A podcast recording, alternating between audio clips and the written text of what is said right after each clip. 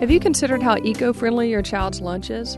This is Carrie Stevenson from the County Extension Office with the Eco Minute.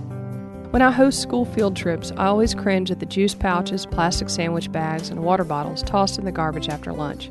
Most kids are off to a good start by taking a reusable lunch bag or box to school, but reusable water bottles and sandwich containers will reduce waste and save money throughout the year on plastic baggies and juice pouches.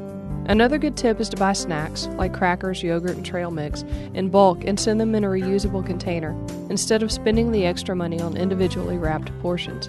In addition, talk to your child's teacher about recycling plastic and composting at school. Many schools recycle, and there are several that have compost bins. After lunch, those banana peels, apple cores, and leftover carrots, along with the teacher's coffee grounds, can be thrown into the bin and used for a school garden. For more information, go to wwf.org.